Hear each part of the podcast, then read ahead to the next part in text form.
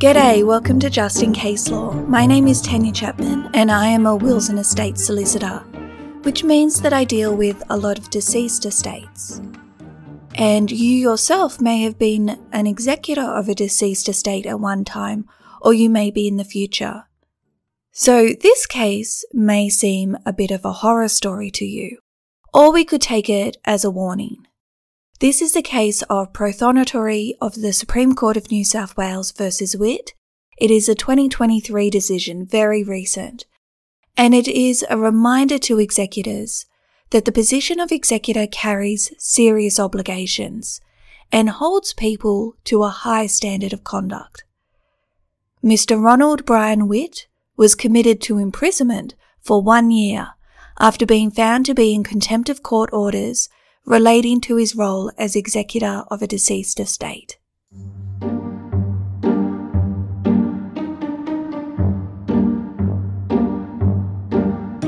Mr. Ronald Whit died on the 9th of June 2009. His will appointed somebody by the same name, a fellow Ronald Whit, but I'm assuming it was his son. Ronald Whit appointed Ronald Brian Whit as executor of his estate. For reasons unexplained in great detail in this judgment, it was eight years before the executor, Mr. Whit, applied for a grant of probate, which he obtained in June 2017. The application for probate stated that the deceased estate held assets for with a value of about $175,000. Some 18 months after Mr. Whit received the grant of probate, when nothing had been done to administer the deceased estate, Miss Motley commenced proceedings against him, seeking to have the grant of probate revoked and for Mr. Whit to file accounts with the court. And by file accounts, she means she wanted the accounts of the estate presented to the court so everyone could see what he had done with the estate. In commencing proceedings, Miss Motley was required to have the commencing documents served on Mr. Whit which became a challenge as his location could not be determined. Documents were served to his last known address, his former solicitor, by email and by SMS message. The court listed the matter for hearing on the 3rd of February 2020, and Mr. Whit was notified of the hearing date by letter to his last known address, by email, and by SMS message. Mr. Whit did not appear and the proceedings were adjourned to the 14th of February. But alas, again, Mr. Whit did not appear. On the 17th of August 2020, the proceedings were listed again. And third time's a charm. Nope, Mr. Whit was still nowhere in sight. So Justice Rein made orders in Mr. Whit's absence. He ordered that Mr. Whit was to A. File an affidavit setting out the assets of the estate and current location of the assets, the monies received by him and paid out by him as executor of the estate, his reasons for failing to distribute the estate, and his current address. Order B was to pay all monies held by him as executor of the estate into court. Order C to attend the hearing set for the 16th of October 2020 by AVL with or without legal representation. And Order D, that for the duration of proceedings, he was to notify Miss Motley's solicitor of any change to his residential address, his email address, or his phone number.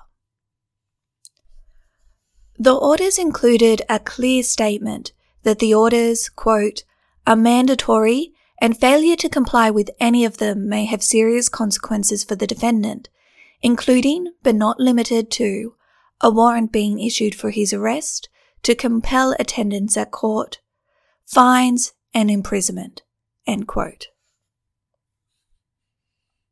On the 16th of October, the proceedings were listed for hearing, and I'm wondering if anyone was at all surprised that Mr. Whit was no show. Miss Motley sought that the judge issue a bench warrant for Mr. Whit's arrest which Justice Rein did on the 18th of November 2020. The order stating, quote, Order pursuant to Section 97 of the Civil Procedure Act 2005 that a warrant issued addressed to the Sheriff, to arrest Ronald Brian Whit and to bring that person before the court for the purposes of these proceedings, detaining that person in custody in the meantime. Some further explanation? A bench warrant is a type of warrant that is usually issued when a defendant or a suspect has failed to appear for a required court summons. Bench warrant is something that a judge or magistrate issues on the bench, hence the name, calling for the immediate arrest of a person so that they can be brought before the court. They are not issued as a result of a criminal offence, but it can give rise to a criminal charge. Secondly, New South Wales has sheriffs. Now, if you're like me, you're either picturing that brilliant late Roger Rees as the Sheriff of Rottingham, or you are picturing a Western Sheriff in tan vest with gold star pinned to the breast. Or you might actually be imagining the New South Wales Sheriffs, which sadly look nothing like either of those. They wear the New South Wales police uniform or a police suit. The New South Wales Sheriff's Office conducts law enforcement and security to ensure the safe operations of state courts. This includes serving warrants, summons, and enforcement of orders issued by various New South Wales courts and tribunals. They also administer the New South Wales jury system. Back to the case. In light of the warrant being issued, a letter was sent to Mr. Whit in February 2021 requiring him to surrender himself to the court. You would have thought that this step at last would have alarmed him enough to front up, but true to form, he didn't. On the 13th of December 2021, a year after the warrant was issued, Mr. Whit was arrested in a caravan park in Victoria. The arrest was performed by a number of Victorian police officers attached to the fugitive squad, accompanied by three New South Wales sheriff's officers. Mr. Whit was asked if he knew why police were arresting him, and he replied, quote, I have an idea. I was expecting this. End quote. He was flown to Sydney in the custody of New South Wales sheriff's officers. Mr. Whit appeared before Justice Rein in December 2021. His Honour made the following observations. Quote, Mr. Whit, you've been arrested because of your failure to attend court by AVL on the 16th of October 2020, following an order in connection with your role as the executor of your father's estate. Damn, there it is. It's his father. Okay, sorry. Continuing with the quote. You're also arrested because of your failure to file and serve an affidavit by the 9th of October 2020 in connection with your role as executor. I do want to put something sort of clearly and put it clearly in focus. Mr. Whit applied for and was granted the position of executor, and under that provision, he was required to do certain things. He was required to administer the estate, and he was required I think within a period of 12 months from the grant of probate, to file an affidavit in relation to whatever steps he had taken. He did not do so. That was something which was required before proceedings were commenced. It has got nothing to do with Miss Motley's application or claims. It is to do with his role, as appointed by this court to do a particular function. Now, he didn't do it. I am saying this is not just someone who has been served who is a defendant in a case, unconnected with the court's processes. He already made himself connected. I don't know what another judge might think about it, but if it were proven, the court has to show that this can't happen. We can't have people ignoring court orders, not just once, but more than once, and then just, as it were, taking their chance that nothing will happen. The court has to demonstrate that is part of why people are punished for contempt, to show everyone that this is not going to happen, that they are not going to get away with it. End quote. Mr. Whit replied through his solicitor in essence that, quote, the proceedings are now very real indeed to him, end quote. Now very real to him. I don't know how they couldn't have been real to him before. At least when he was threatened with the warrant, but now they are real to him. and he said he would comply with the bail conditions, never mind his lack of compliance in the past. He was released on bail and ordered to attend the court the next day, being the 15th of December. On the 15th of December, Mr. Whit attended court. Mr. Whit was ordered to submit an affidavit to the court and provide to the court all bank statements and documents for bank accounts held by Mr. Whit for the period 1st of June 2017 to date, and all bank statements and documents for bank accounts held for the benefit of the estate for the period of 1st of June 2017 to date. If you will recall, it was in June 2017 that Mr. Whit was granted probate and authorised to deal with the estate. The grant of probate recognised his position as executor and gave him the authority to do all the things that an executor needs to do. And that's why the court is requesting bank statements going back to that date. It just may appear a bit confusing because we're now in 2021, four years later. Alternatively to those orders, provision of all those bank statements, Mr. Whit had the option to file an affidavit explaining why he could not comply with the above orders. He had until the 2nd of March 2022 to comply with these orders. And shocker, he failed to do so. He didn't comply with the orders, but he did attend the hearing on the 21st of March. This hearing was before Justice Hallen.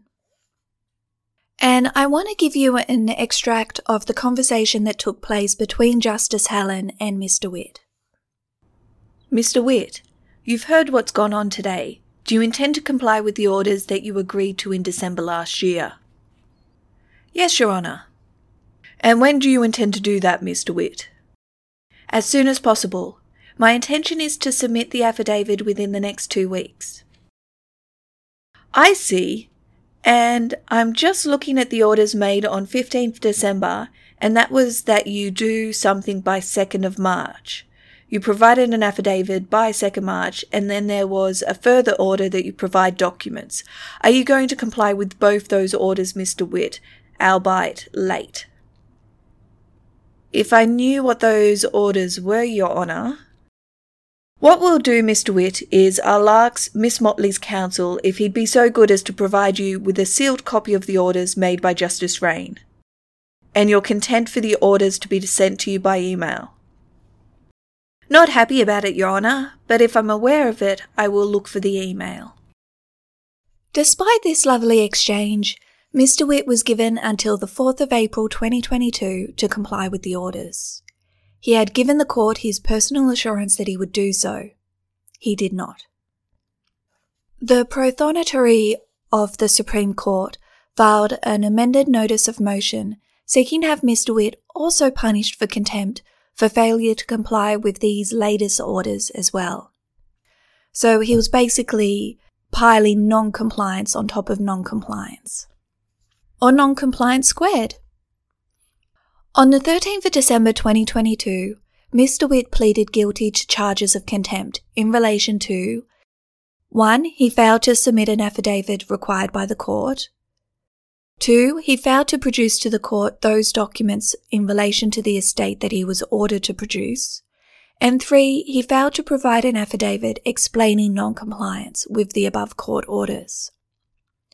His penalty hearing was in March 2023.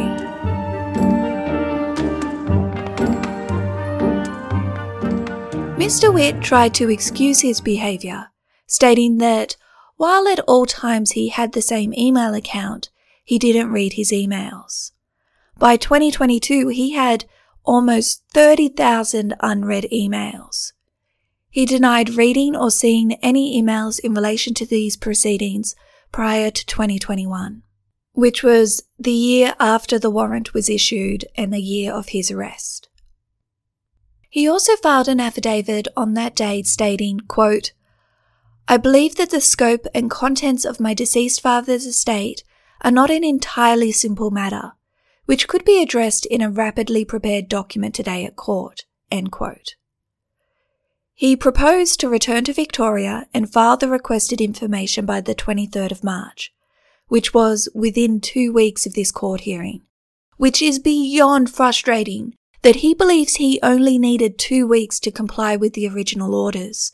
And yet it has taken years of court proceedings, non-compliance with court orders, a bench warrant, police fugitive operations, and an arrest before he would even consider putting in two weeks of effort. On a positive side, this affidavit was the first time Mr. Whit stated that he was prepared to engage with the court processes, and his representative tried to argue that this supported suspending his sentence to allow him the opportunity to comply. The court noted that, quote, it was common ground that, as a practical matter, it would be difficult if not impossible, for Mr. Whit to comply with the orders from prison. So basically, they're saying, look, you need him to comply. So you can't imprison him because that will prevent him from complying with these orders.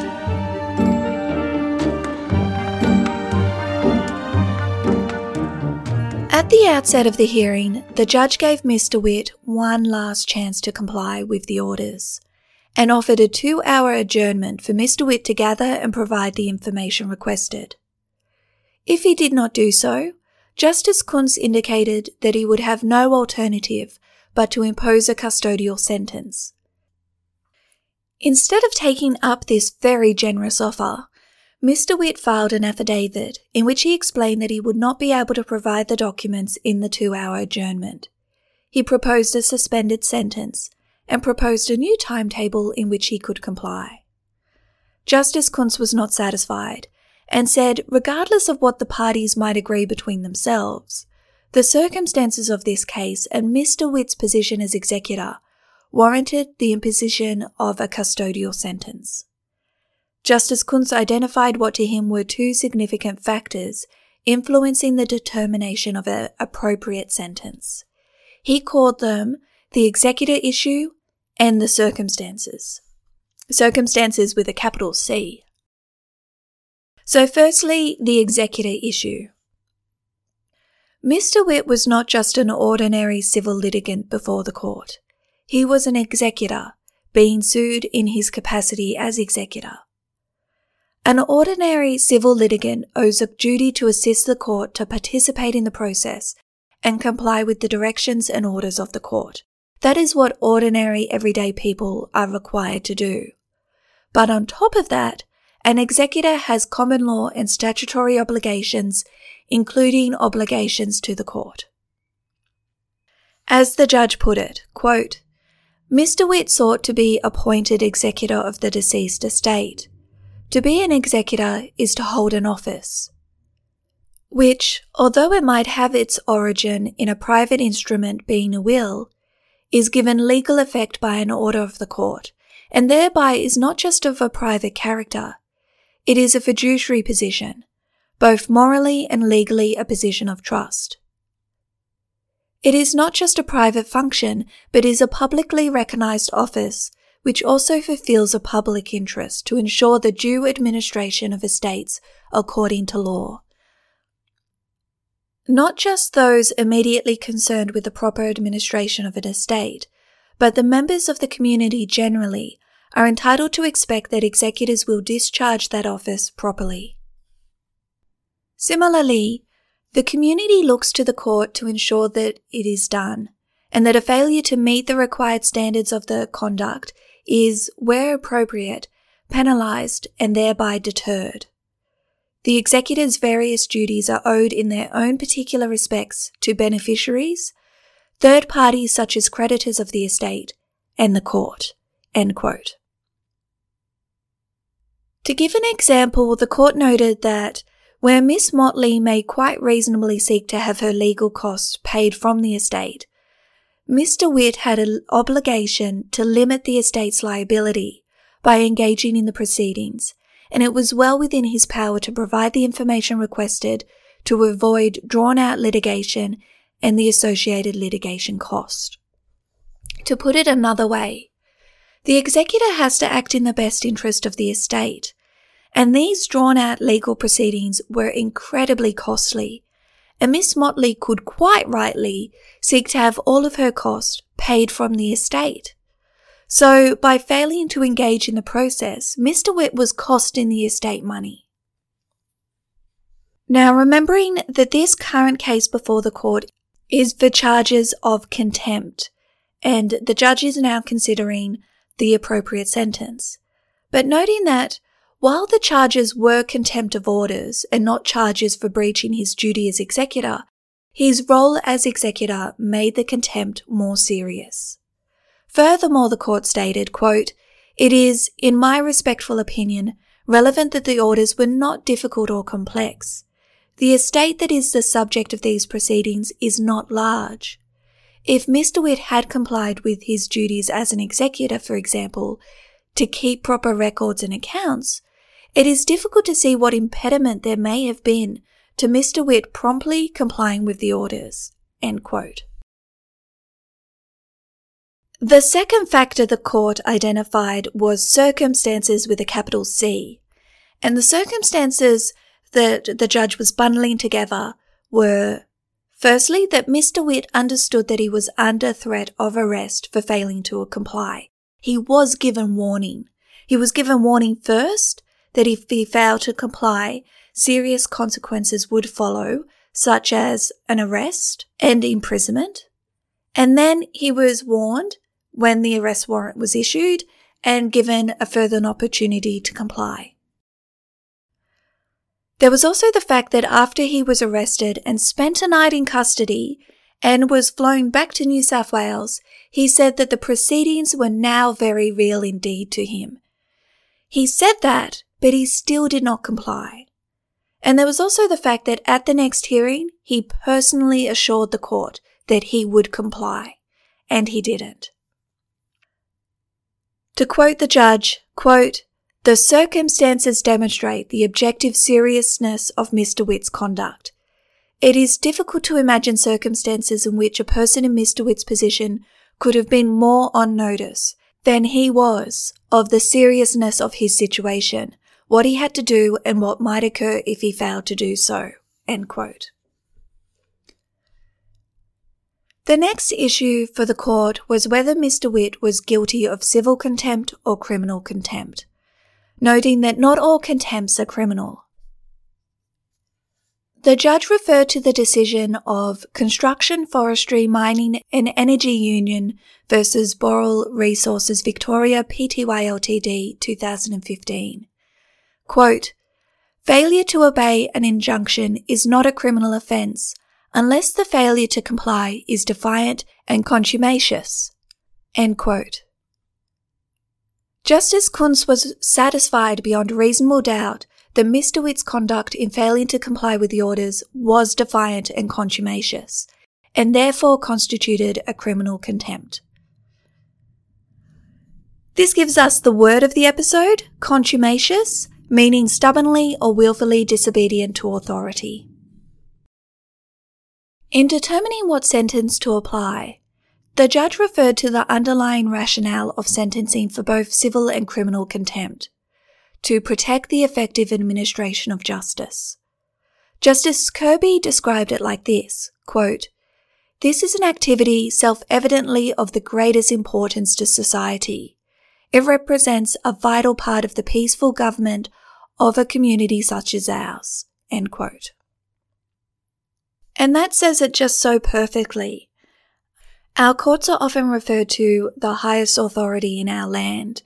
So where would society be if people could just ignore or contumaciously defy the orders of the court with no consequences? However, despite the seriousness of the offence, sentencing a person to a term of imprisonment for contempt is still a last resort. As such, the judge must take into account all the circumstances when determining whether a custodial sentence is appropriate. In this case, it was argued that one of the purposes of a contempt charge is to compel the person to comply with the court order, which Mr. Whit couldn't do if he was imprisoned. The judge found that issues of denunciation, deterrence, and punishment were of equal significance as compliance, in part because Mr. Whit was an executor and had higher obligations as such. The judge pointed to Mr. Whit's blatant defiance of orders. He had failed to comply for a period of over 12 months and yet had provided no reason or excuse for why he had not complied. This was aggravated by the fact that in March 2022, he had given his personal assurance to the court that he would comply, and he had still failed to do so.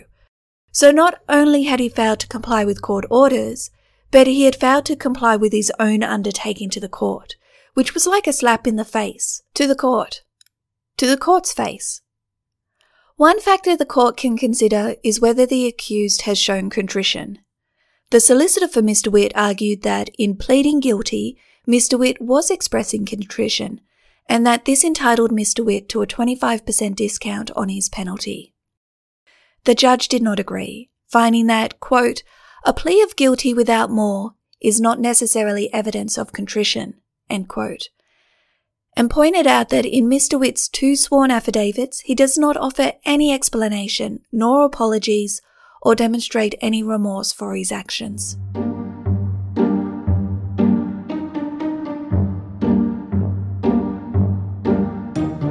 In this case, there was a conflicting need to both punish Mr. Whit for not complying with court orders and to compel his compliance with those orders. But punishment by imprisonment would prevent him complying, so what was it to be? Overall, the court considered Mr. Whit's contumacious, yes, I'm going to use that word ad nauseum, his contumacious disregard of the orders and the seriousness of the offence given his position as executor noting that, quote, the executor issue places a particular emphasis upon the need for a sentence that would be sufficient to deter others from similar conduct and remind executors generally of the importance of their obligations as such both inside and outside the courtroom.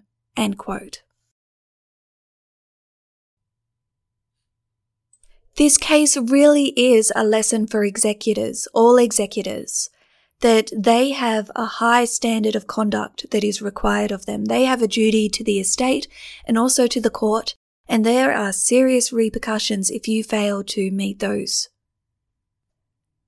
Mr. Whit was sentenced to one year in prison, and the judge noted that this is the same amount of time as his delay cost the estate. Even with that, he still had one final chance for his sentence to be suspended if he complied with the orders within 15 days of the hearing.